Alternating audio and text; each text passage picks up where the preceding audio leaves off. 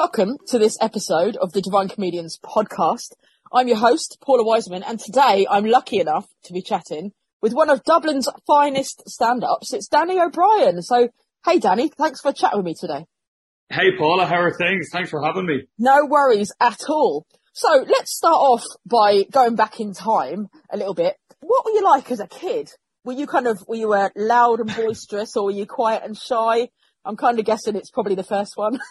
Yeah, I, I, was quite hectic as a kid. Actually, um, I, I was um, I was actually born. Uh, I think it was nearly eight weeks premature. Oh wow! So um, I, I was quite sick and stuff as a kid. Um, when I was really young, like for the first couple of years, I had a collapsed lung and stuff like that. And then I uh, I, I kind of bounced back from that.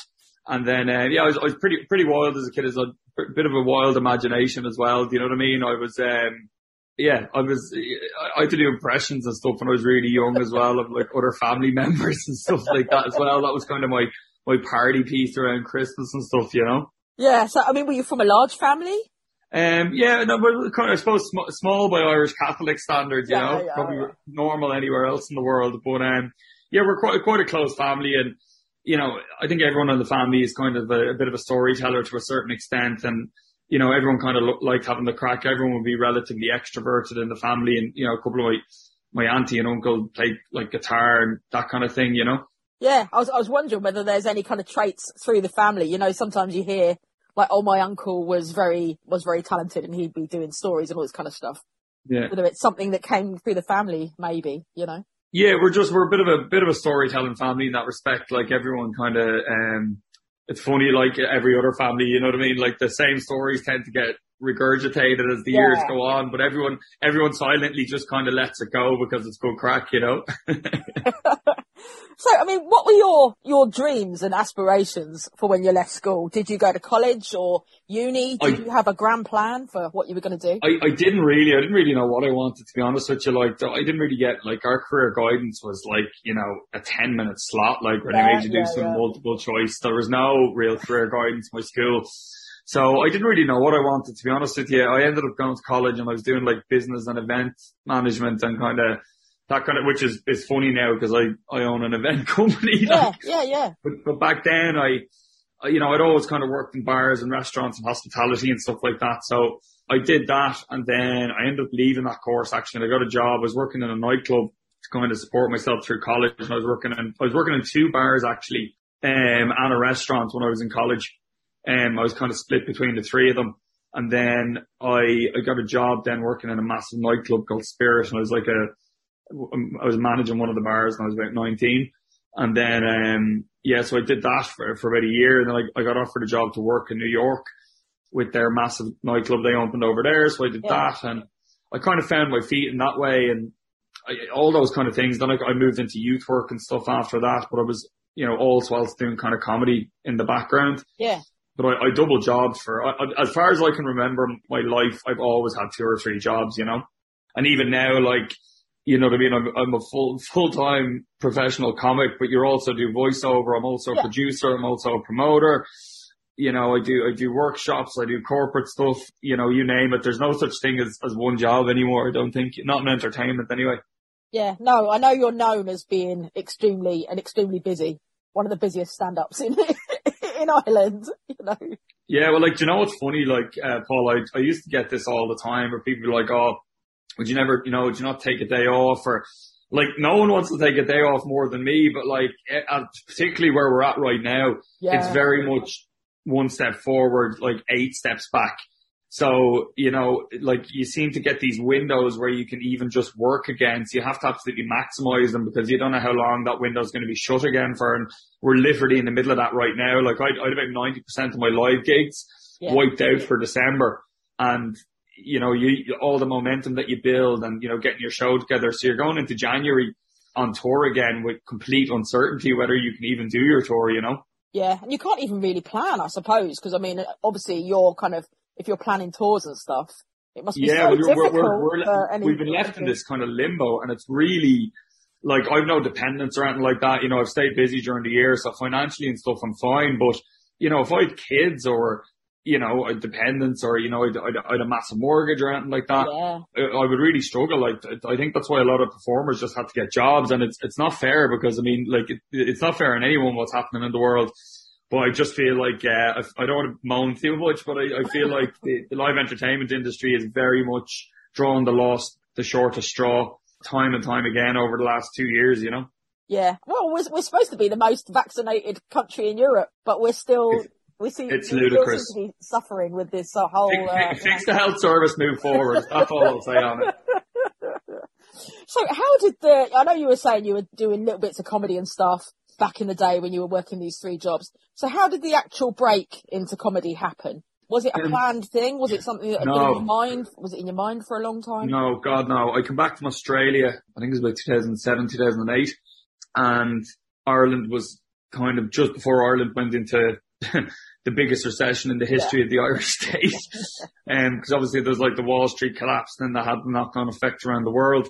And I remember driving, I didn't even have a car at the time. I remember I was driving my mother's car and I remember just hearing on the radio, it was just like saying Ireland has gone into you know, the biggest economic recession. I was just there going, oh, I'd been in Australia and New Zealand for nearly three years. Yeah.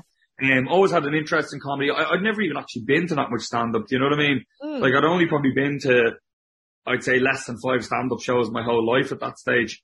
And I always loved it. I always loved watching it. Like I saw Eddie Murphy Raw when I was way too young. and I think my uncle was babysitting me. My mother nearly murdered him.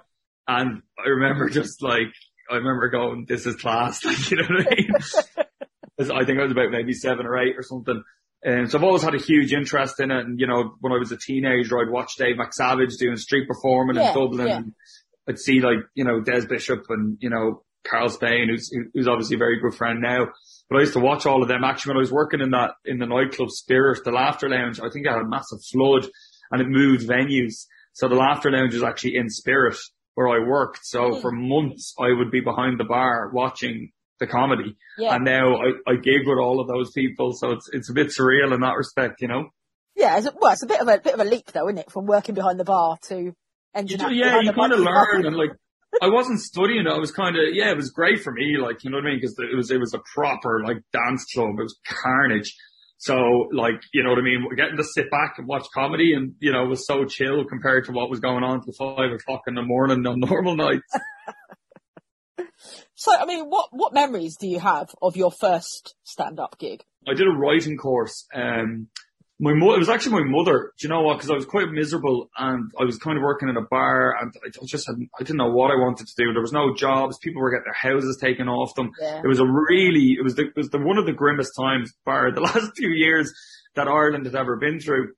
And my mother was like, "You're- listen, you're not happy. Like I was just going to move to London. Um, and I've been working in construction and a few other different things in Australia. And I was like, maybe I'll just go to London and do that. Yeah.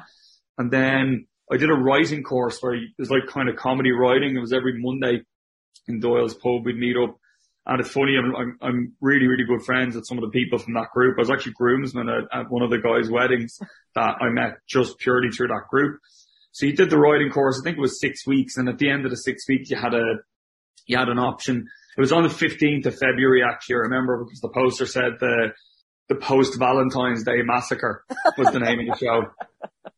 And I think back in that set, I was so rushed and so nervous and Mm. getting full blown. I remember walking around my bedroom with a remote control as a microphone, just saying my set over and over and the Yeah. anxiety and stuff. And Yeah. it was so scary. Like, and I knew all my mates would be there. And like, my mates had said to me for years, no, you should do comedy. And, you know, it's just, it is a different beast though from saying it to just actually Yeah. doing it. You know what I mean? Yeah.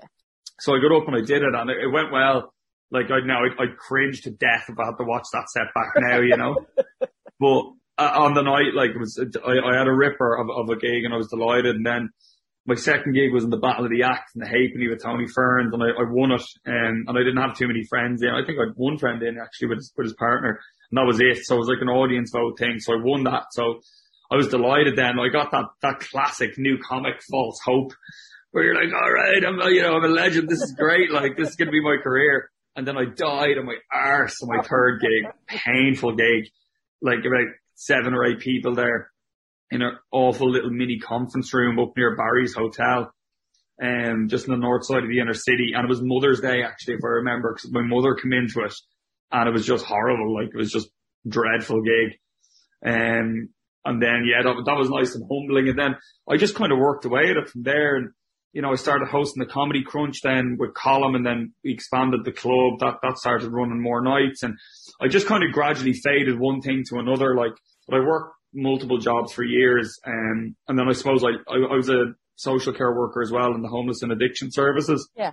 So I was doing youth work for a few years, which was really chaotic and really, really mentally demanding work. Like you're working with kids with like some serious, serious issues and like kind of low socioeconomic areas with a lot of, a lot of social problems in their communities. So I was doing that by day and, and any gig I could then at night. And I remember the burnout was getting like, I, I think it was one of the most stressful times in my life as well. And then I moved, just in case I wasn't stressed enough, I then moved into the homeless and addiction services. And yeah, so I was doing that by day.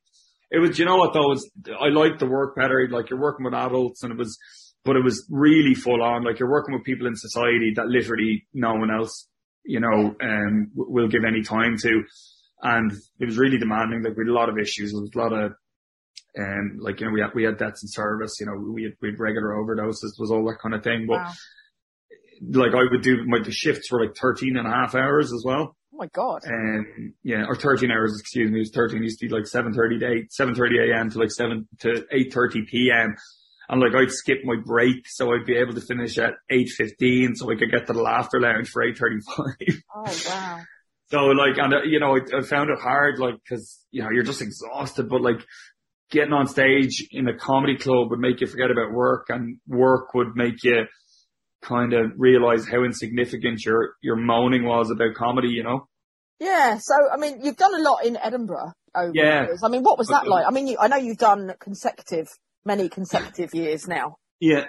I think What? I've done nearly 10 years. I've done over 10 years, but on my first kind of proper one, I, I did a couple where I went over and we did compilation shows and Yeah. they were nearly just like a glorified holiday. You know what I mean? Like you're just doing spots, you're having the crack. It was great. And then I did my first solo show in 2012 there. That was called All My Friends. And it was just basically like three 15 minute sets kind of stitched together with a loose narrative. And I had a little video thing that I made at the end, which was like a load of different pictures that were kind of callbacks to the show. And that was, you know, th- th- I, that's what I would always say to any comics. Like, if you really want to do this, go do Edinburgh for a month because you'll do a year's worth of gigs in a month, you know? That's the thing. There's a lot of planning involved. You know, I don't think people, a lot of people don't realise how much planning there is. You know, you don't just rock up. yeah. You don't just rock up and say, "Oh, I think I'll do some gigs." No, Edinburgh genuinely will make or break you, but you will only ever come back a better comic. You know what I mean? And you get, I get a lot of comics used to be like, oh, why would I go to Edinburgh? I'm just going to lose 10 grand. It's like, yeah. I've never lost 10 grand. You know what I mean? like, like I've always made money out of the fringe. Now, like, you know, when you're doing the bigger venues, they, they do annihilate you financially. Yeah. Like they take massive percentages, but you just gotta be, be smart. I always did two or three shows. I would always host other shows. I would do as many guest spots as possible. Um, you know, my, my early day show would pay for my flyering team that would then sell my late show. So you learn all this as you go. But I think a lot of people, it's a shark tank Edinburgh. So you'll get, pro- Hmm. I've been, you know, I've had promoters and PR companies like, oh yeah, you know, g- give us thousands and we'll make you a star kid. And Yeah. yeah, like, unfortunately, plenty of people do that and they, they just rinse them. Like that's the truth of it. And, you know, you live and learn and you go, okay, well, I'm not going to do that again. Like I worked too hard for that. So I think it's about learning from your mistakes, mistakes and growing every year. And, you know, Edinburgh, like anything, you got to learn how to work it right. Yeah. You know what I mean? Like you got to work the festival right for you and go, what's, what's the best that I can get out of this festival? What do I want out of this festival? You treat Edinburgh like a gym. You know, you do your show every night for 24, 25 nights. That show is going to be really polished and really tight coming Oh, out yeah. the other side. Yeah. But if you just go there and go on the piss for a month, and um, you know what I mean? You're just going to come back with like, you know, a chest infection and like kidney failure and an empty bank account.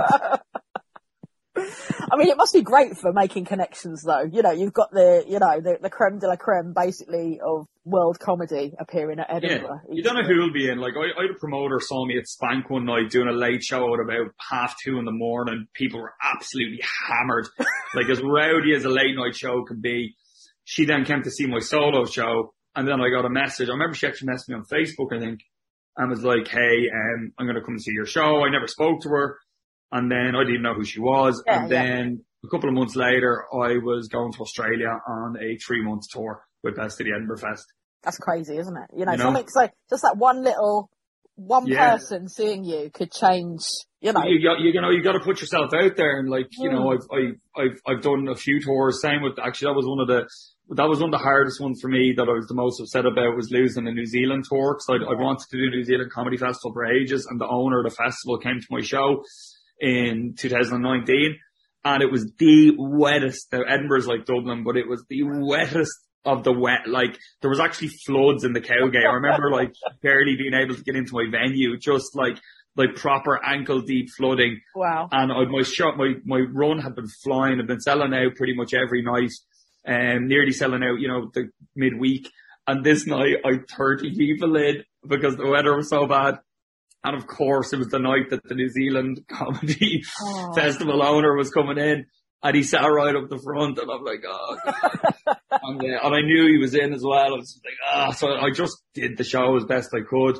And he, like, that's the good thing about promoters as well. They know the game. Do you know what I mean? They know, they don't judge you on, they judge you on the quality of your show. They don't Yeah. judge you on the, on, you know, whether it's, it's packed or whatever. But anyway, I got booked for that. And then obviously that, that, that along with Hong Kong and a few other tours, uh, sadly didn't go ahead, but hopefully maybe in, in 2023, if, if another 50 million variants don't appear, you know.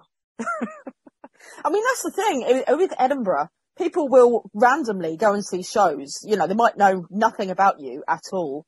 And you'll just say, oh, I'll go and see this guy. He sounds quite interesting. And they'll go and that's it. It's like a light bulb moment. Do you know what I mean? They, they go and just have the most amazing time.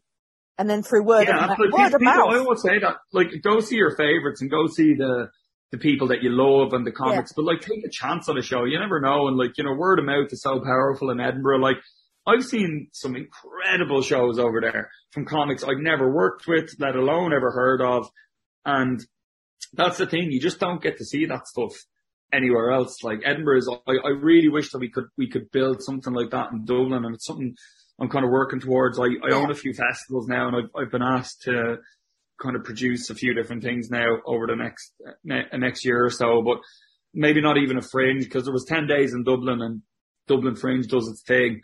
But I think it's crying out for like a, a fringe fringe festival. You know what I mean? It's, yeah, it's yeah. about, it's about getting the organization together and getting the venues on board and stuff like that. But I think we could really do something great in Dublin because everything's so close in Dublin.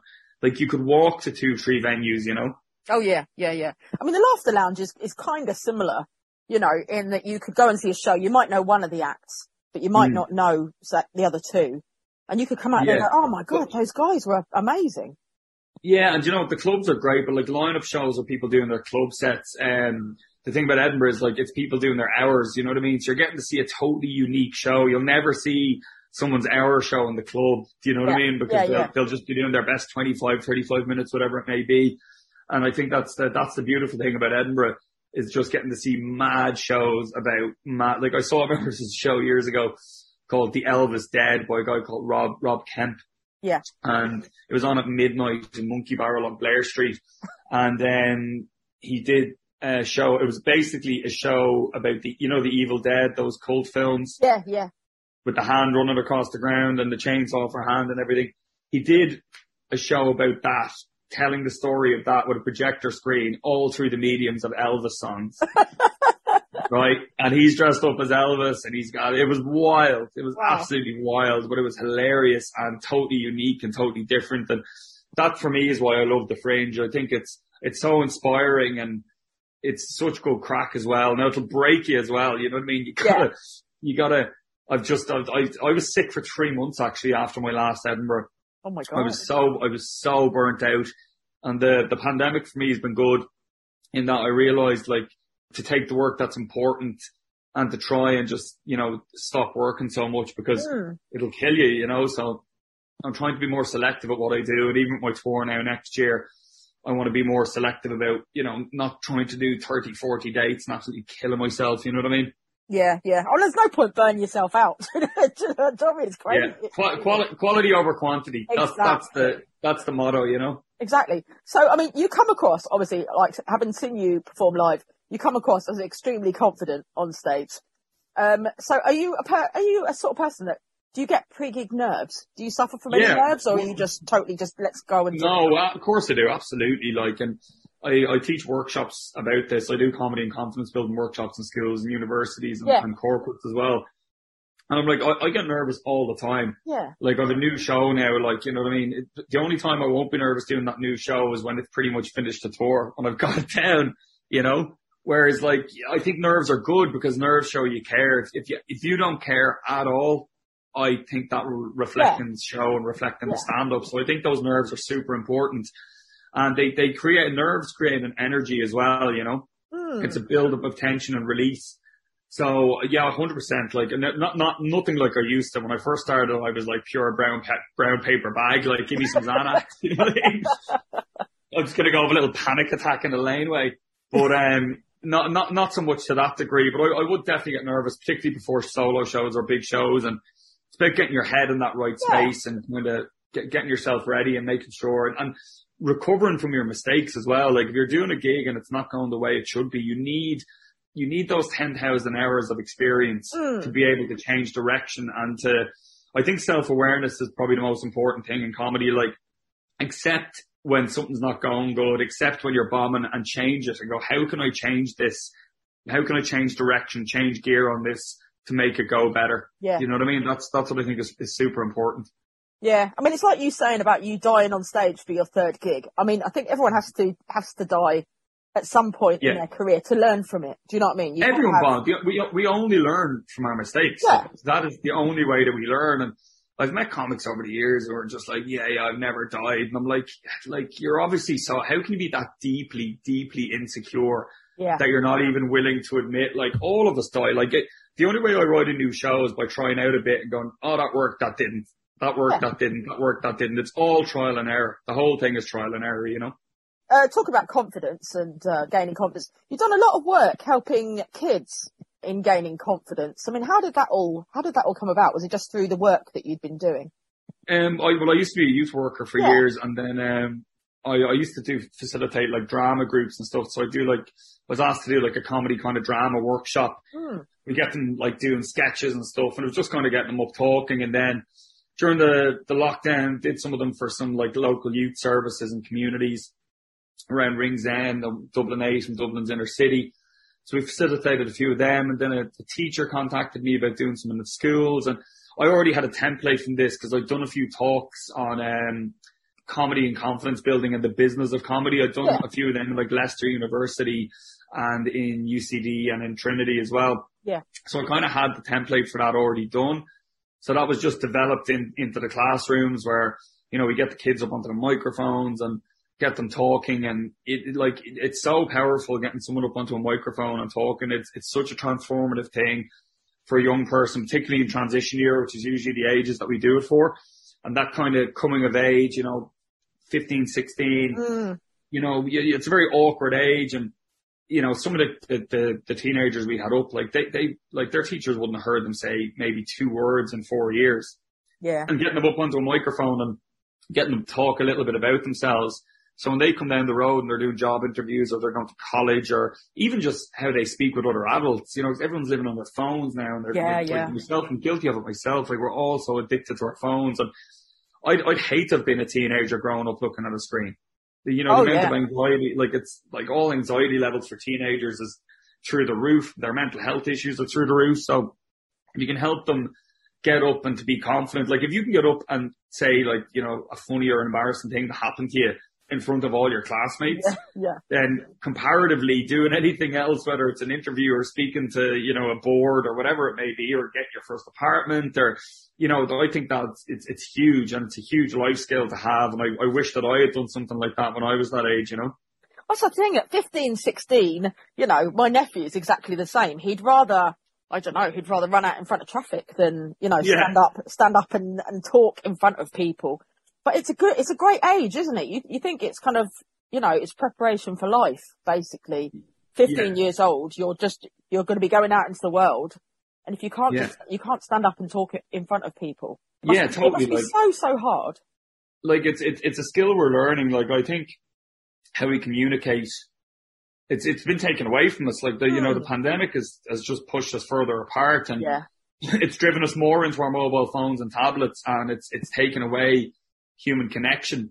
You know, when's the last time someone spoke to someone on the street now? You know, you couldn't, you like, you say hello to an old person walking down the road. It's nearly like an act of terrorism at this stage, you know? Yeah. You, you, you, know, so that's something that I, I'm trying to help bring it back to loads of different industries and be like, we need that human connection. Like that's, that's part of what we are. It's part of our DNA and engaging with people is, you know, it, it, it's the most important part of our, of human nature, I think.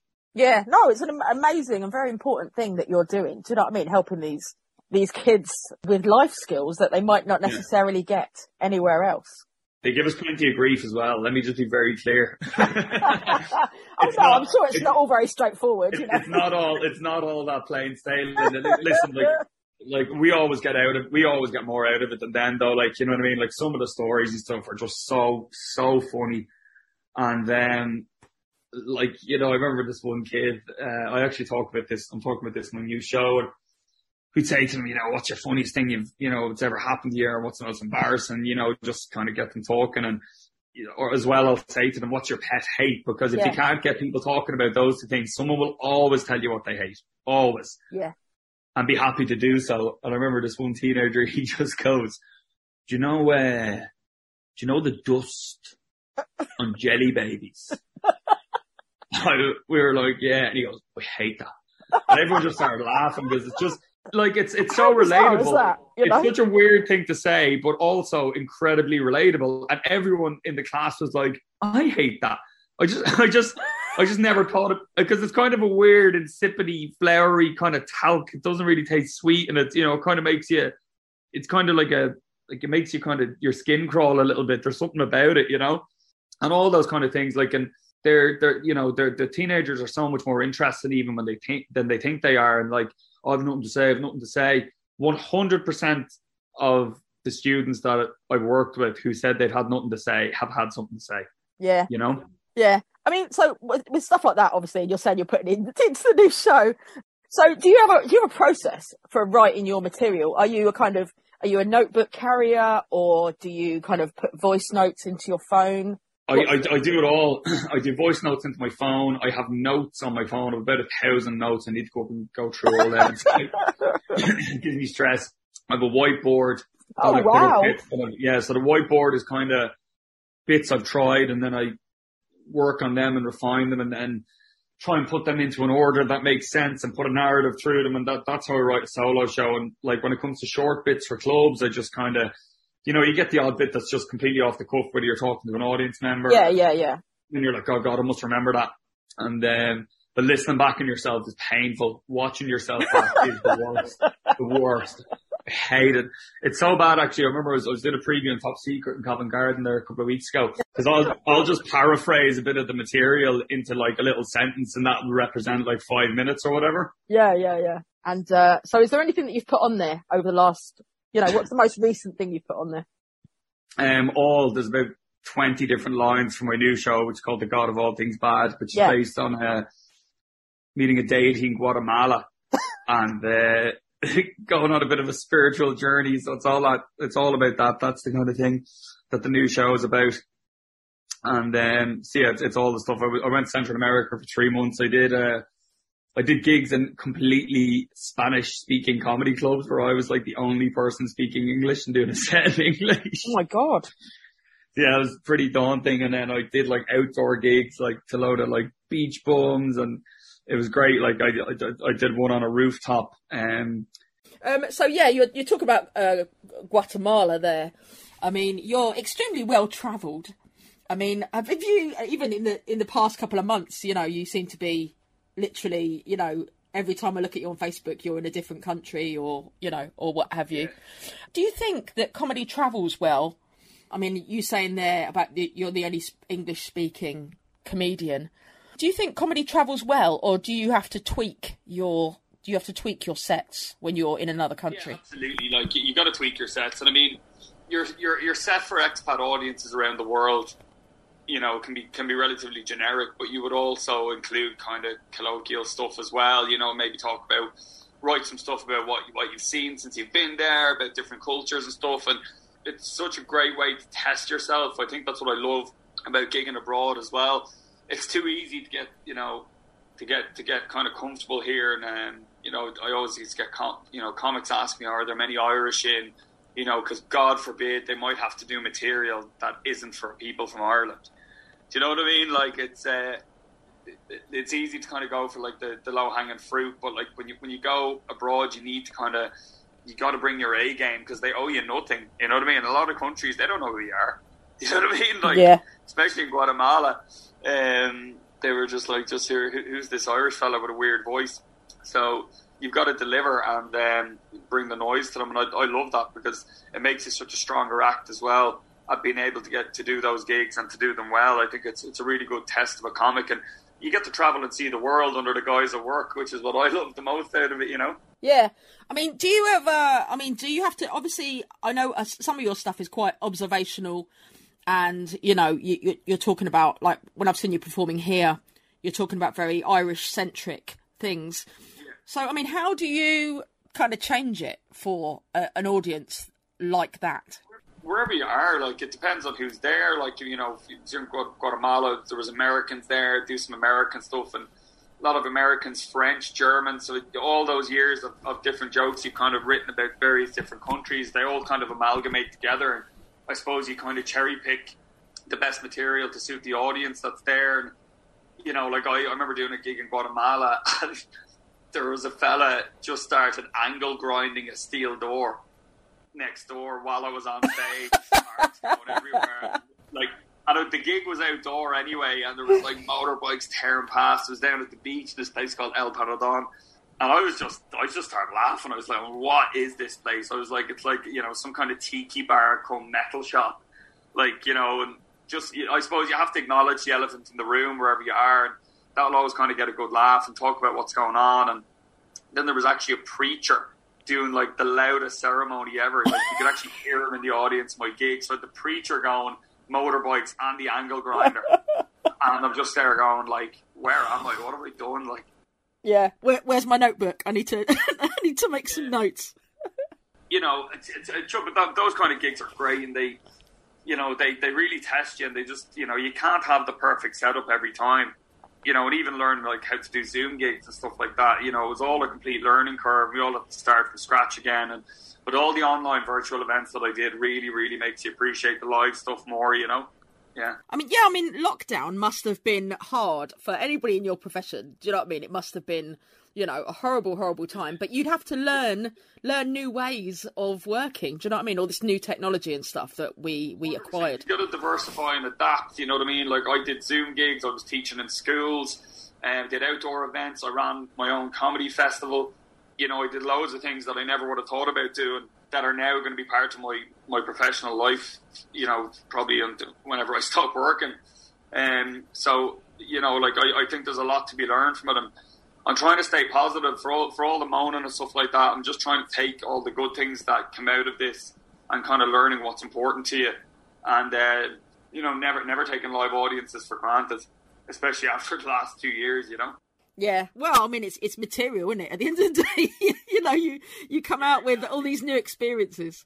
Yeah, and you know what? Like, I noticed it in these weird little in between times when we're kind of coming back and then we're not, and then we are. Audiences, like comedians, need to learn to be comfortable again with our live gig, and you know, it's going to be a process. And similarly, audiences audiences need to learn how to be audiences again. Yeah, yeah, yeah. Very, very true. You know, it was a bit chaotic a lot of the gigs, and people have just genu- genuinely forgotten because how could they not? Like they've been locked at home for like eighteen months. A lot mm. of people, and of course they're not going to. You know, they might they might not. It takes time to kind of not be weird about being out again and talking to people again and being in a public setting after so long away. And that's that's something that we need to learn to get used to. I think everyone should kind of help each other. Like I think the, the comics should try and be a bit more forgiving of the audiences, and the audiences should be a bit forgiving of the comics until we kind of get back to where we need to be, you know? Yeah. I mean, that's the thing. You go back to your, your first comedy show as a, as a punter, and it just feels really weird sitting next to people. Do you know what I mean? Where you've been told, stay away, stay away. There, there's a there's a vibe, you know what I mean? There is a vibe, and you, you have to just kind of go, okay, it's going to take a little bit of time to get back. And to be honest with you, like none of our lives are ever going to be the same again after this. Just simply aren't. Like things things have changed forever, and how we look at things has changed forever. And the live entertainment industry has, without a shadow of a doubt, changed forever. So it's how do we how do we manage our expectations about what the Yeah. future is going to be, and we got to be realists as well. As well. Like I think a lot of performers and people in my industry just sat around waiting for it to come back again, and it simply isn't coming back again. I don't want to burst anyone's bubble listening here, but if you think that you know things are going to come back to the way they were, the good old times, you're, Yeah. you're living in a fantasy land. It, it simply isn't. You know, it's it's going to be different, but you got to be ready for it to be different, and you've you've got to move with it. You know. Yeah. Oh no, everyone's like, oh yeah, we'll be back to normal. We'll get back to normal eventually, but you know, I don't think, as you say, nothing is gonna now. After all this, I don't think we're ever gonna go back to anything vaguely resembling the life we had two years ago. Yeah, just listen. Things have changed, but on a more positive note, on that, I think it has created a huge demand and hunger for live entertainment. Oh, hugely, And yeah. real, listen, there's no replacement for it. Nothing will highlight how much you will miss a live gig than doing a Zoom gig. You know I mean? Yeah. That live connection, that that interaction with people, that that energy is irreplaceable. You know, I think I think it has made people appreciate like how much how much we we kind of miss live gigs. So when things do come back, I'm hoping that that hunger will be strong there for it. You know. Yeah, oh, I know it must have been so hard doing Zoom gigs. Do you know, especially if you you can't see your audience and you haven't got that interaction that you would have in a live setting. Yeah, you just uh, like you- like you, you get good at them because you you know same as anything you, you do so many of them. Like I've I don't know how many have I got. I think I've like six in the next two days. Oh my god. Yeah, I've four on Thursday. I've five on Thursday actually. Yeah, five. Six, I've seven. Sorry, seven. Wow. I suppose. I mean, is that normal gig wise? I suppose you'd be doing you'd be doing more gigs, wouldn't you? Normally. Last year, I remember the seventeenth and eighteenth of December. I did ten in two days, five hours, and they were all hours as well. These are the ones. The next couple of days are a bit shorter. But I, I nearly, I nearly had a mental breakdown after that. I lying on the kitchen. I actually lay on the floor on the tiles in my kitchen, face down. Oh my god. My head was so melted. Yeah. and so fried from um, it's just it, there's just always something and it's just it's you, you put the energy into an online zoom it's about four times what you put into like a Yeah. normal life so you know Yeah, that's crazy.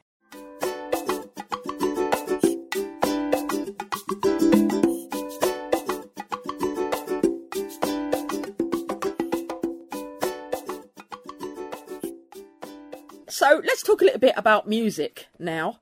Um, have there been any kind of major music loves in your life, be it an artist or a band? yeah like massively like I always I, I always actually pick the music kind of for my shows before I write the show Yeah, and it helps me like a pre-intro song. What's the intro song going to be? What's the Mm. outro song going to be? Is the outro the outro usually has a connection to the show, and it's usually a bit of a callback in itself. Like I had material about um, being in a Pilates class and a woman calling me Darren O'Brien instead of Danny. that turned out to be the real name of a of a rapper called Snow, who was a Canadian rapper who had that song called Informer yeah, yeah, yeah. yeah, and, and my show was called Reformer, and it was all that thing, kind of thing. But at the end of the show, I played Informer as a kind of a callback to the Yeah, guy, yeah. So that kind of thing is huge, and I kind of loved like. You know, I always I I loved like old school hip hop, like Yeah, like a yeah. massive like Tupac and Biggie, you know, which really represented my struggle as like a white teenager in the mountains of Wicklow.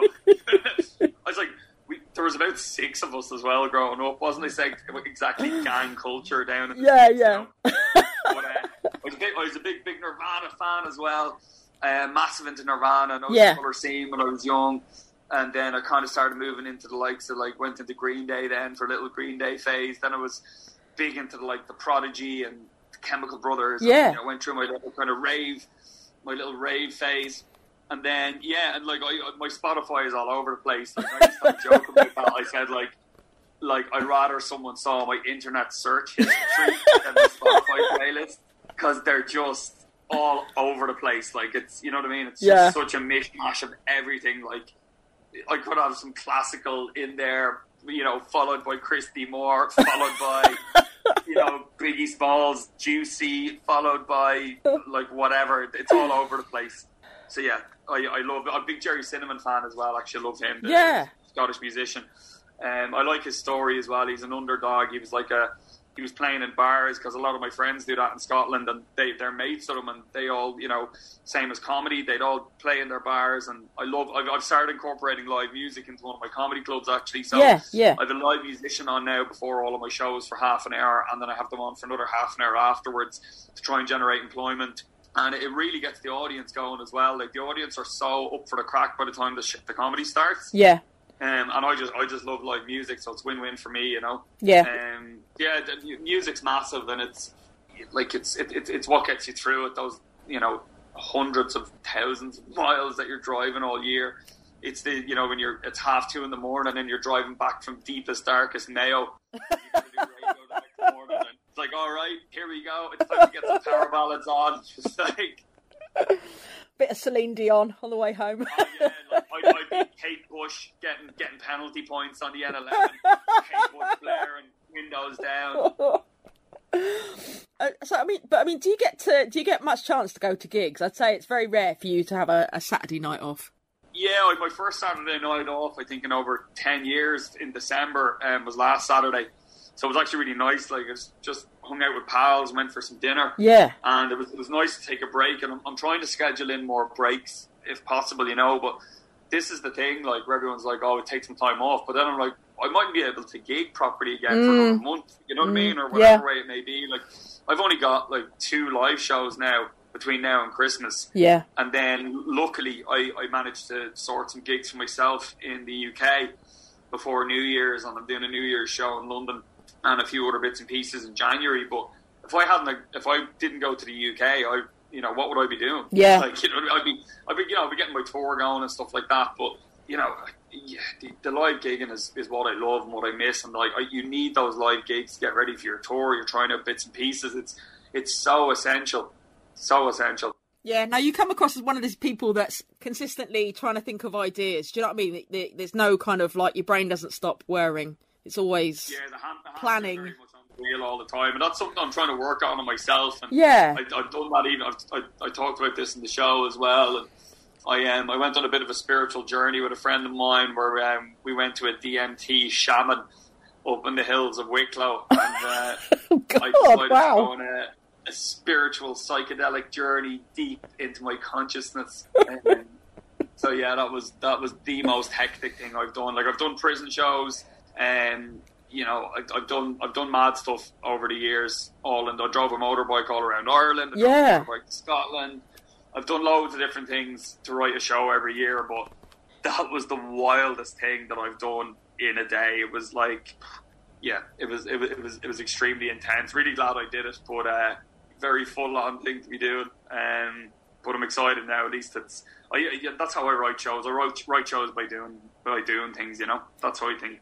That's that's my process, and everyone's different. But that's that's what I do. Yeah, I mean, prison shows must have been like, you know, Yeah. the, the, the probably the last place you'd expect to go and see some stand-up comedy in a I in a prison. so hungover one day. Actually, one of them absolutely.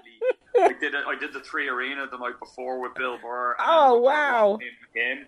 And, I- and I was like, "There's no." I was like, "There's no way I'm not going to be stay at a lock in with Bill Burr." So I ended up like on the absolute like batter, and I was poisoned with a hangover the next day. Had to drive to Wheatfield Prison. And it was one of the hottest days of the year. I actually thought I was going to die in my car. I was like just drinking as much water as possible. I was like a hamster with one of those little water bottles, just like eventually get to prison. And one of the prison guards had been at the gig the night before. Weird, it's a weird environment. You go in, no one really talks, and then it was just awkward silence when we were in between the doors going from the outside of prison. Me and I was like, oh my god! I was like, I guarantee I'm banging a drink. I was just sweating. And, and then I remember the one of the prison guard just goes, uh, "Good gig last night." and, I, and, then, and then I just went, "Thanks." And he knew I'd obviously been on the tear afterwards. And then no one else said anything. It was just pure awkward, like just pure elevator chat, just like da da da da da. da standing there. And then the workshop thing we were doing, myself and John Cleary, uh, loads of them weren't allowed to do it because someone robbed a football. Yeah, I think they, they kicked it away. They did something anyway.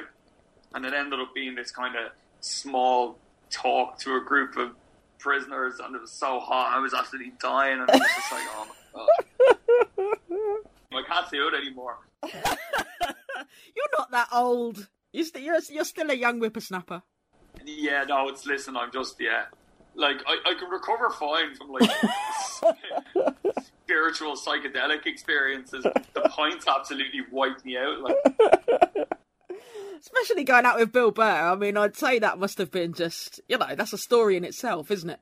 Yeah, I was listening. It was the crack, like, and yeah, like it was one of the best nights of my life, one of the best experiences, and he gave me a really nice quote, and that, that ended up helping me to sell my Edinburgh show the following year. So I was I was really really or that year actually, sorry, 2018, and then yeah, listen, and like like any opportunities you get, like you know, put your best foot forward and do the best job you can. That's you know, and then consistency is so key in this game. Mm. Turn, turn over that new hour every year. I, I just all I want to do is just try and do better than I did the year before. That's I think the simplest way to try and just you know do, do better than you did the year before. Yeah, I mean, I suppose getting support slots like that. Do you know what I mean? It's such a great, great way of getting your name out there. You know, you're seeing, yeah. you might, you're probably seeing somebody that you might never have heard of, and you know, it, it could be a whole new, whole new fan base. You know. Hundred percent, but that's how I started touring myself. I did tour support with Dermot and Dave. I, then I would do small, smaller venues in the same places, and I would use the Dermot and Dave shows to sell the other shows. And I, I remember doing a show in Wexford once, and I think I nearly sold fifty tickets before I'd even left Wexford that wow. night.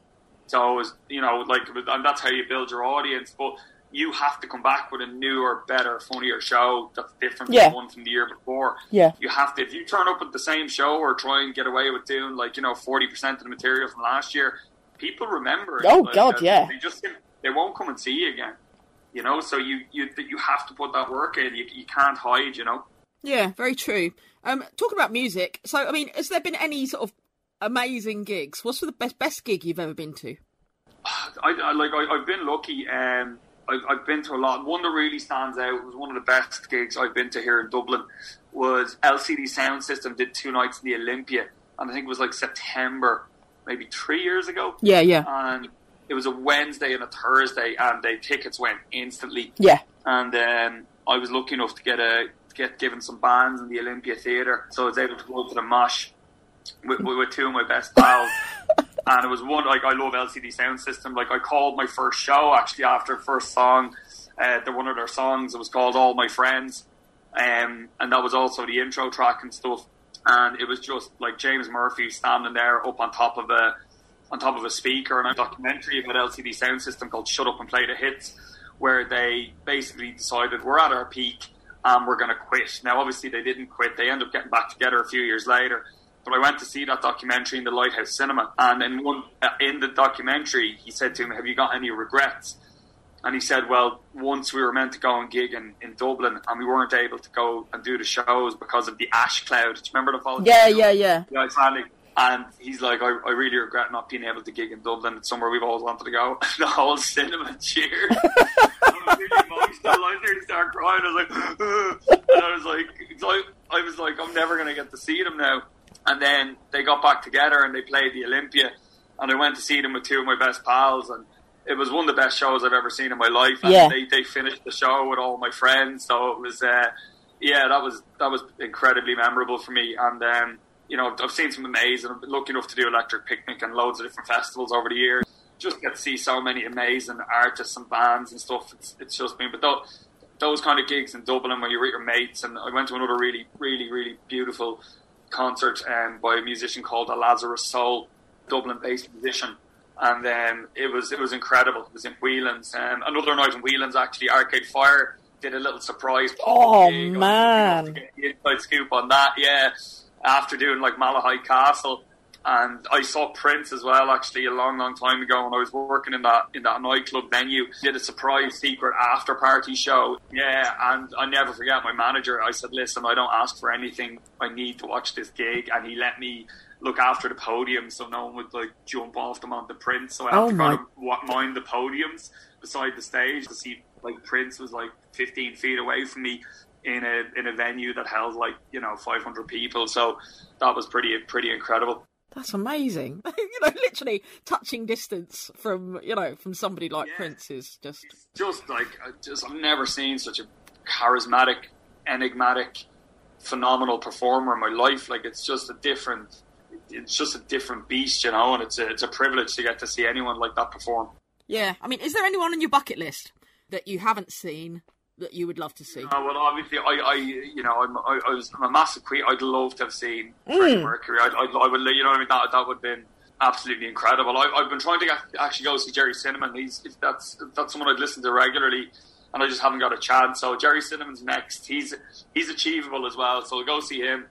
And uh, I wanted to see Tenacious D. I'd, I'd love to see Flight of the Conchords again. Like you know, what I, mean? I saw them years ago, and that was, that was mind blowing. I'd love to see them live. That's I think they're absolutely phenomenal, um, and and hysterically funny as well. You know. Yeah. No, I saw Tenacious D when they did the Three Arena. It must have been. It was literally just before lockdown. It Um, was, yeah, it was. But oh my god, it was just incredible. You know, all the stage, all the props and stuff they had, and and Jack Black was just it's just I, crazy. I think their their album must be well over twenty years old now. I remember listening to that definitely over twenty years ago. You know. Yeah, yeah. And do you ever see any of his like Instagram stuff? his Instagram stuff he does, messing about with like video editing and all this kind of stuff. It's just crazy. Yeah, I think it's no. He, he's an absolute hero. Um, I, I actually I saw I saw Queens of the Stone Age in a really small venue as well. Actually, when I was in New York, and I met a, I met Blondie that night um, as well, and Drew Barrymore because they were all up in the bar that I was working in. And then Drew Barrymore, I think, was going out one of the Strokes at the time. And um, that was around then. And then it was funny. There was a bar manager in Dubai, and we're going to be going doing some shows in January. And the last time I was in Dubai, I caught up with him, and he was actually at that gig on the same night. So I think I probably served him. And we just were chatting, and it's not like a mad coincidence. So we were in New York in the same nightclub. He was there as a punter. He was over there working, and I was there just working behind the bar. But he was actually at that specific gig, which I thought was I thought was wild, you know Yeah, well, that's totally crazy. same as anything, right? Whether it's music or comedy or whatever it is, or a show, and we're living in this insane world of cancel culture at the moment, Yeah. which is it's just so ugly to me. Um, and I, you know, just people like I always find the people who create nothing and contribute nothing to this world are the ones who throw the most stones. Yeah, yeah, know? very true. Like they're not bringing anything to the table. They don't generate anything for anybody. All they want to do is, is burn the house down for whatever you know weird insecurities or whatever they have going on in their life. And then you know, like if you don't like something, just don't watch it. Yeah, yeah, If you exactly. don't like something, just don't listen to it. And I, I, I don't know how like we've lost the simplicity of that message. Like if, if something upsets you, don't watch it. Like there's loads of crap on Netflix I wouldn't watch in a million years. I'm not going to write a letter to Netflix about it. I just won't watch it. You know what I mean? I just won't watch that. Like that's it. It's it's as simple as that. Like That's the thing. It's like it's comedy is a fine example, isn't it? Do you know what I mean? Not not everybody loves Tommy Tiernan. You know, like if you don't like if you don't like him, if you don't like him, don't go and see him. Yeah, and I get taxi drivers always giving me this crap as well. I don't like, and I'm like, I don't care about your opinion. Like, Yeah. Like, I don't. I didn't ask for it. Like, like I usually just say, I, whenever I usually say I, I work in social care because uh, it's easier. I'm just Yeah. direct with the comedy stuff. But like, they just, I don't think he's funny, and it's like they're weirdly having a dig at you, and I'm like, I don't care. Like, Yeah. I do. I, like, you know, maybe like you like dark chocolate, whatever. whatever like you know what I mean? It's just so it, it's just irrelevant. It's just your opinion, and if you don't like something, that's grand. But you know, just don't watch it then. But this, you know, uh, you know, you, like it's it's just nuts. You know, I just I think people are. I think it's turning though. This whole like I, I did some online shows recently, and no, I wasn't allowed to refer to Christmas because that can be offensive to people who don't celebrate Christmas No way. weren't allowed to use the word award because it was offensive to people who didn't win. And I'm just there going, lads, like, how much further can we go with this? Like, you know, if your list of things you can't say is longer than the things you can say for an event, maybe that event shouldn't go ahead. That's my two cents. that is You know crazy, isn't it? Maybe you should just, maybe everyone should just have a bottle of wine and sit in their room alone. If that's the case, like, you know? Very, very true. Well, thank you so, so much for chatting with me today, Danny. Um, it's been an absolute pleasure. Thank you.